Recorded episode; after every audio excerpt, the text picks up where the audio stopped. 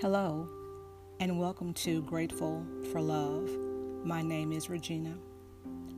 Isaiah 26, verse 3 says, You will keep him in perfect peace, whose mind is stayed on you, because he trusts in you.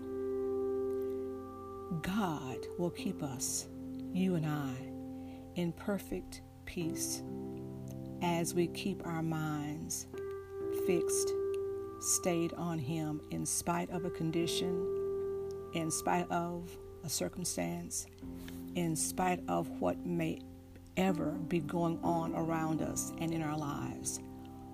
When we make a willful choice and keep our minds stayed on God, fixed on Him, He will keep us in perfect peace because He knows that we trust in Him. We trust in Him to be the referee, to be the one to take care of whatever is going on in our lives at that time.